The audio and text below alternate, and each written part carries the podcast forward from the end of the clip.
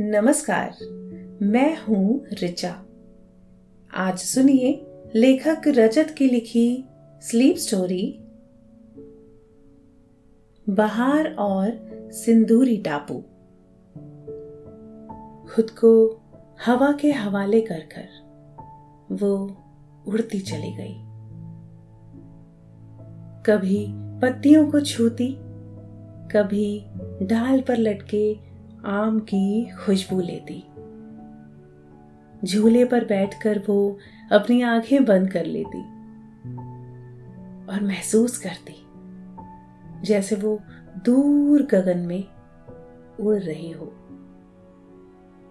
कभी ऐसे जताती जैसे वो हवा पर चल रही हो, बिना कोई निशान छोड़े, वो कहीं दूर निकल जाएगी। तारों की दुनिया में। बाहर हमेशा से एक खुश मिजाज लड़की रही है। वो हर एक क्षण में खुशी ढूंढ लेती है। चाहे वो होमवर्क करना हो या बगीचे में तितली से बातें करना। किसी प्यारे इंसान से बातें करना हो या अपनी बिल्ली कप केक के साथ वक्त बिताना। माँ ने आवाज़ लगाई तो बहार ने कहा, और थोड़ी देर झूलने दो माँ। आप भी आ जाओ, बड़ा मज़ा आ रहा है। और फिर हमेशा की तरह बहार की बात कौन टाल सकता है? दोनों माँ बेटी साथ में झूला झूलने लगे। आम के पेड़ पर बंधा झूला बहार के सबसे अच्छे दोस्तों में से एक है।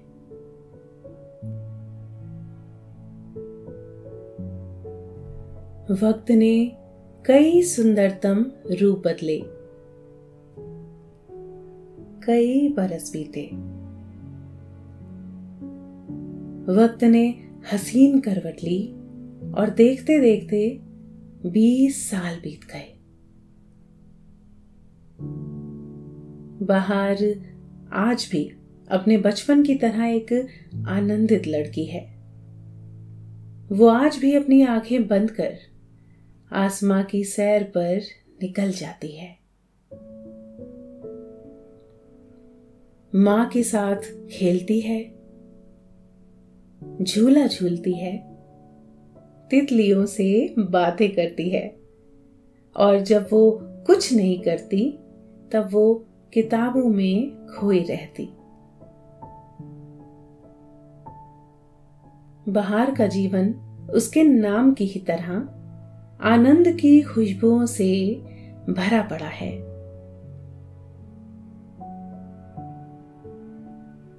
बाहर केवालपुर गाँव में रहती है। और एक डबिंग आर्टिस्ट है। और उसके माँ बाप किसान हैं।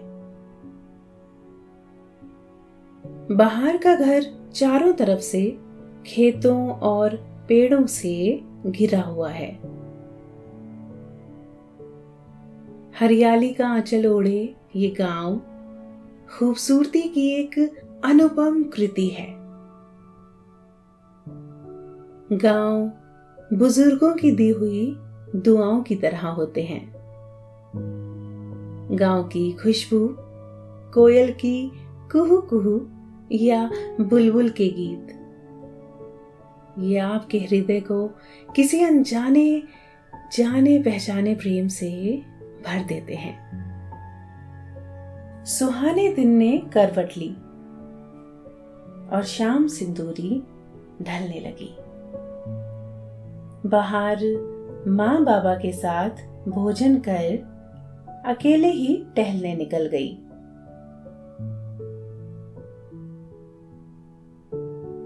घर के सामने वाले खेत को पार कर वो गाँव की एकमात्र सड़क पर पहुँच गई। सड़क सिर्फ़ इतनी चौड़ी है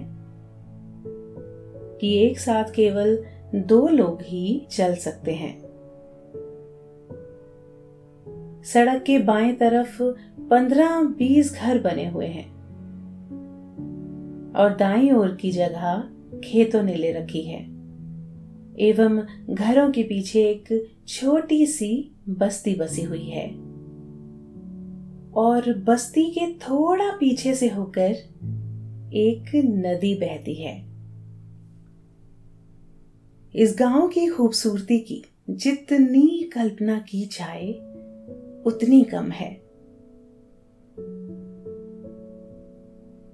बाहर, ऐसे तो एक वॉइस आर्टिस्ट है, पर आजकल वो एक नए और दिलचस्प प्रोजेक्ट पर काम कर रही है।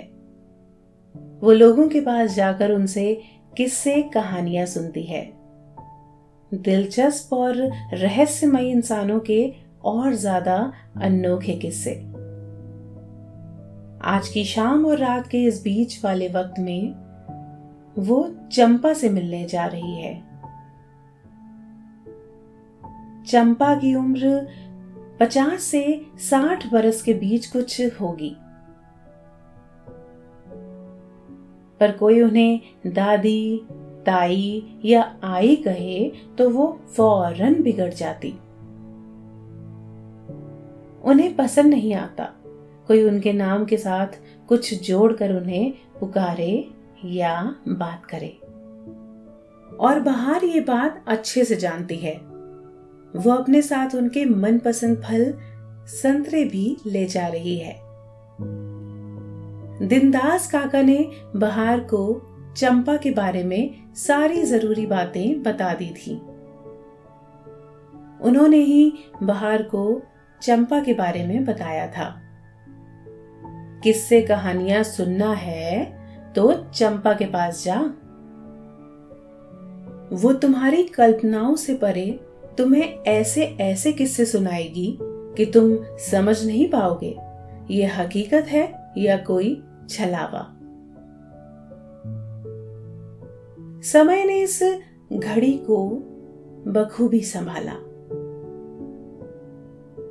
रोज ही की तरह उसने शाम के अंतिम छोर पर से एक छलांग लगाई और रात के किनारे पर पहुँच गया। सितारे बादलों के झरोखों से बाहर आने लगे हैं और पहले से मौजूद चाँद आसमां का रंग गहरा होने के साथ अपनी पूरी आभा लिए खिल उठा।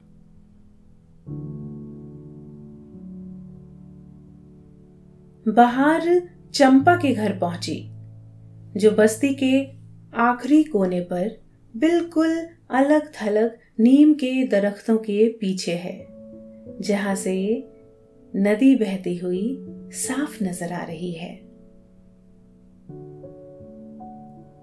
चंपा का घर, जो एक अनोखी झोपड़ी है, देखने में ऐसी लग रही है जैसे चंपा ने इसे अपने हाथों से अकेले ही बना दिया हो।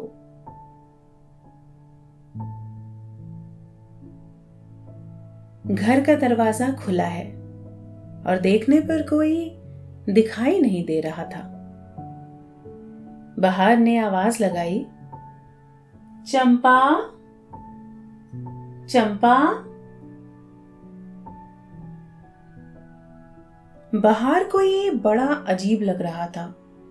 अपने से बड़ी होने के बाद भी उन्हें उनके नाम से पुकारना। बाहर को कोई दिखाई नहीं दिया, पर एक आवाज़ आई। यहाँ क्या करने आई हो? बाहर ने अपनी नज़रों को सभी ओर घुमाते हुए देखा, पर उसे कोई दिखाई नहीं दिया। बाहर ने संतरे दिखाते हुए कहा, मैं तो बस आपसे मिलने आई हूँ।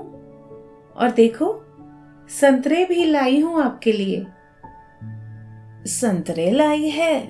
क्या बात है? चंपा ने कहा, ये सुन, बहार ने ऊपर देखा तो पाया। चंपा झोपड़ी की छत पर चढ़ी हुई है।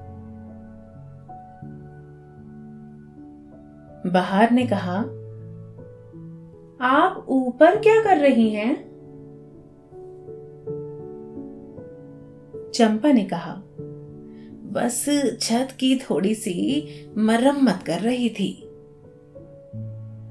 बाहर ये देख हैरान रह गई थी।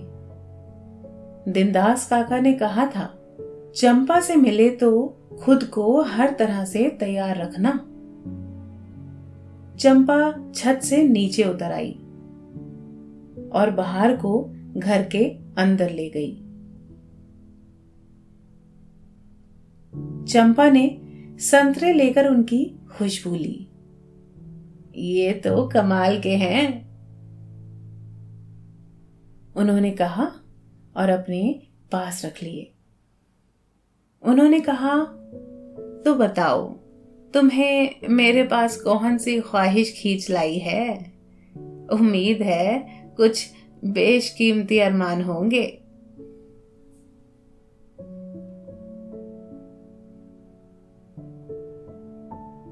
दूज के चाँद जैसी मुस्कान, नीली आँखों वाली चंपा की जुल्फें बेहद घनी और काली हैं। जैसे रात के साय को मसल कर बालों पर रंग लिया हो। जिसकी कुछ बेपरवाह लटें बार बार कान के पीछे से निकलकर चेहरे पर आ झूलने लगती हैं। और चाँद की तरह बिंदिया माथे पर चमक रही है।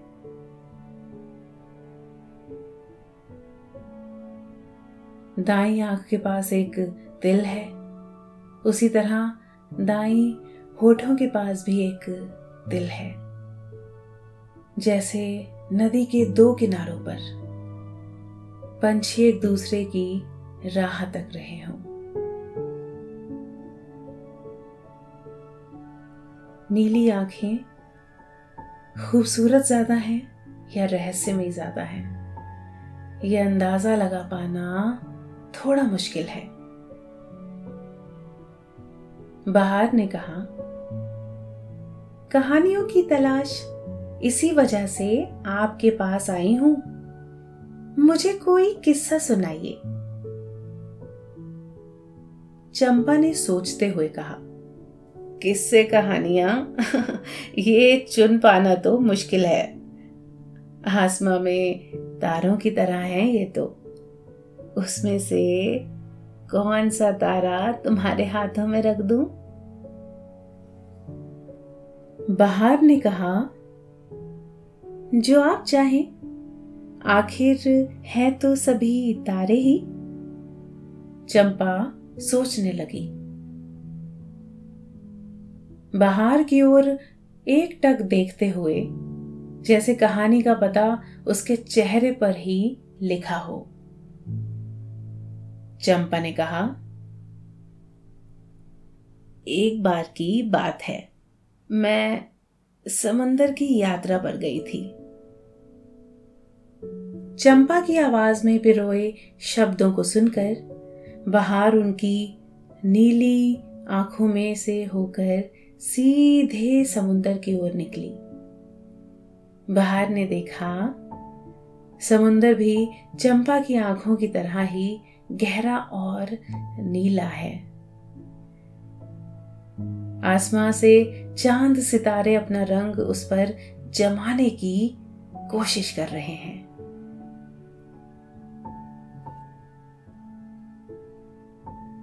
चंपा ने आगे कहा, हम सभी एक नाव में सवार थे।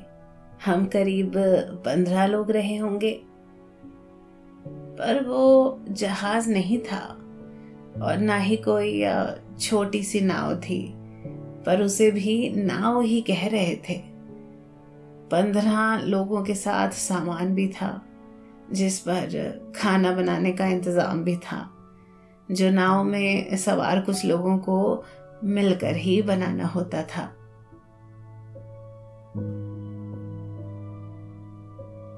उस रात समुंदर की लहरें इस तरह उठ रही थीं जैसे चाँद के गाल को छूकर ही मानेंगी।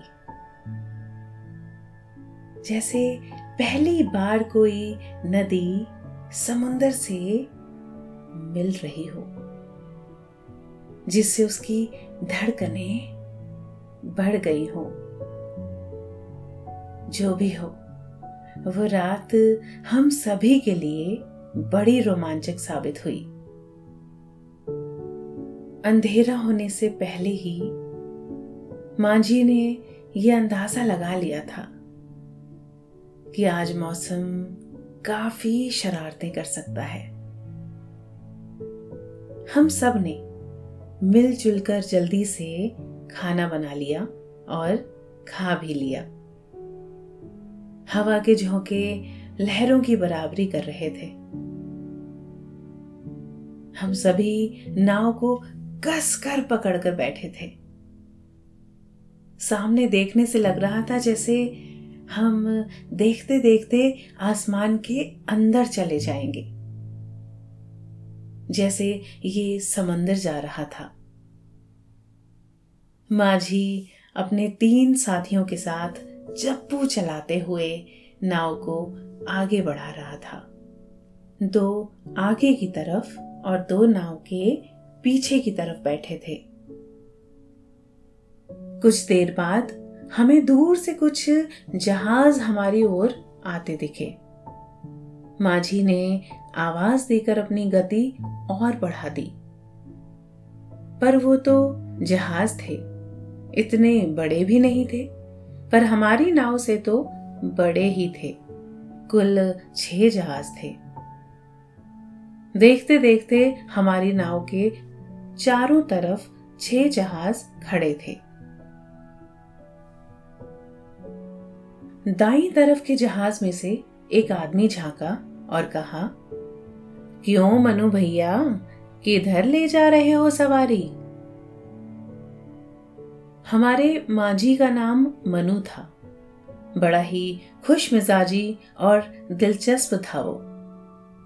कहते हैं, कई बार वो लोगों को अकेला ही समुंदर पार करा दिया करता था।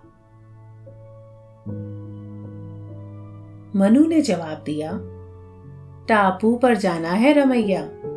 उम्मीद है आज की ही रात पहुँच जाऊँगा। आज हवाएँ बड़ा साथ दे रही हैं। जहाज़ पर से रमैया ने कहा मेरे जहाज़ पर आ जाओ।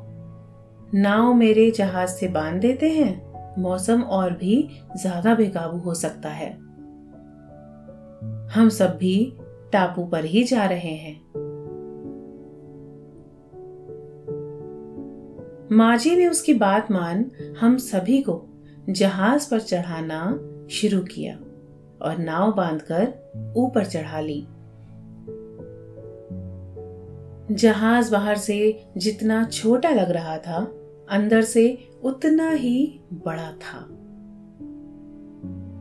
मैं सबसे आगे कैप्टन के पास चली गई और बिल्कुल किनारे पर खड़ी होकर जहाज़ को समुन्दर पर आगे बढ़ता हुआ देखने लगी।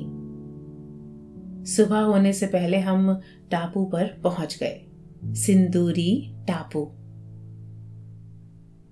जो समुंदर के बीच कहीं पर तो था।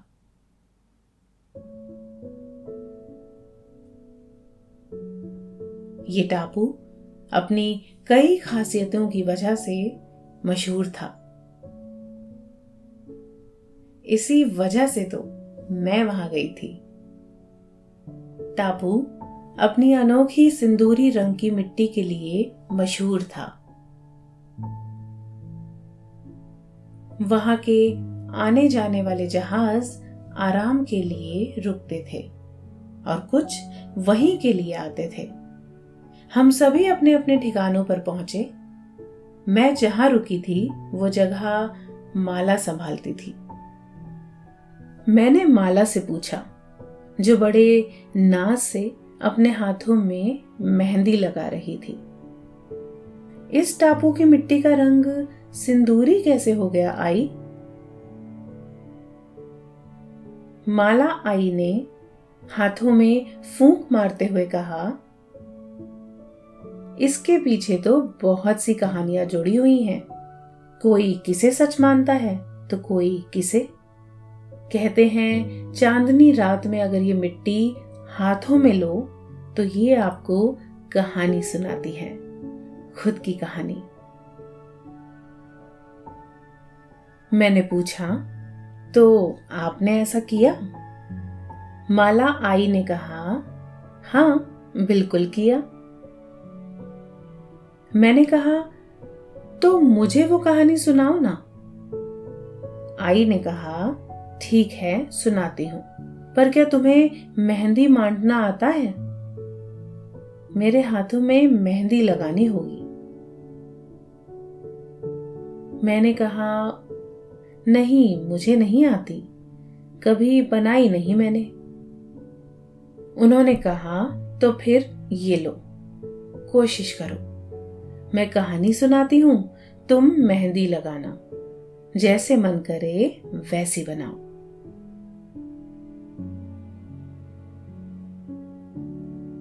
उन्होंने मेरे हाथ में मेहंदी का कोन दे दिया। मेरे मन में जैसा आया मैंने वैसे उनके हाथ मारना शुरू कर दिए। और उन्होंने कहानी सुनाना। तब मैं यहाँ नई नई आई थी। मेरी ही तरह एक जहाज़ में, मैंने कहा। उन्होंने बताया हाँ पर सवारी बनकर नहीं, मैं एक नाविक थी, एक जहाज़ की। आप खुद जहाज़ चलाती थी? हाँ और अब मेरा बेटा चलाता है। वही तो तुम्हें यहाँ लेकर आया है।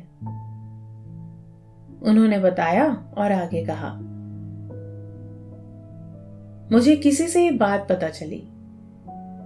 चांदनी रात में मिट्टी हाथ में लेने से ये कहानी सुनाती है। तो मैं चली गई। उस समय यहाँ ज़्यादा लोग नहीं आया करते थे। रात में शांति हो जाया करती थी।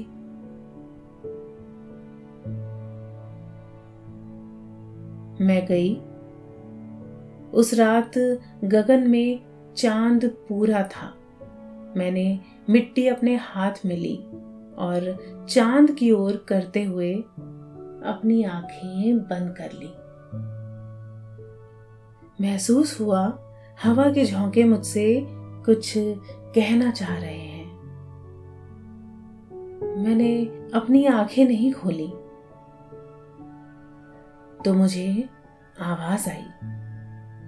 बिल्कुल धीमी सी आवाज़। जैसे कोई मेरे कानों में आकर फुसफुसा रहा हो। उस आवाज़ ने कहा एक रात चाँद आसमां में दौड़ते दौड़ते इस समंदर में गिर गया था। और तैरकर इस टापू पर आ गया था। उसने फिर से आसमां पर पहुँचने की कोशिश की उछलकर जिस वजह से उसकी चांदनी यहाँ बिखरने लगी। वो तो आसमां पर जा पहुँचा, पर यहाँ ढेर सारी चांदनी बिखेर गया। कुछ समय तक तो यहाँ की मिट्टी सुनहरी रही। फिर पुरानी मिट्टी के रंग और पानी से मिलकर वो सिंदूरी हो गई।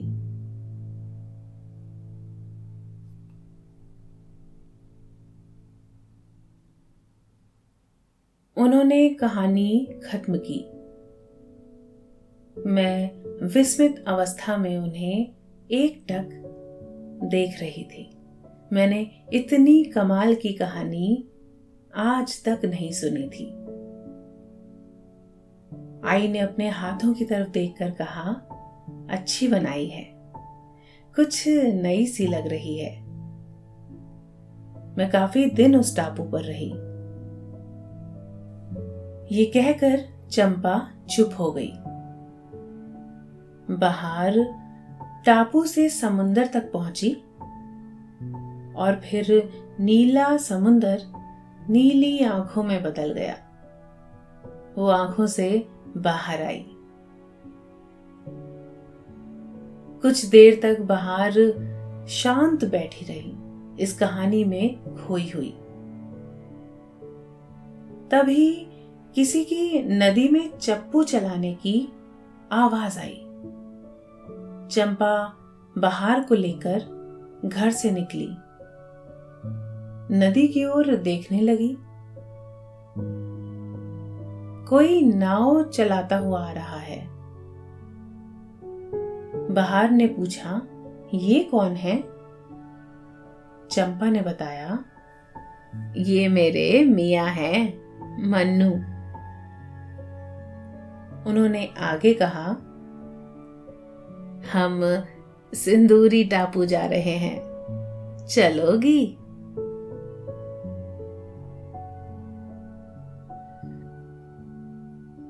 रात के समुंदर से नींद की लहरें आपकी आँखों के किनारे पर आकर टकरा रही हैं।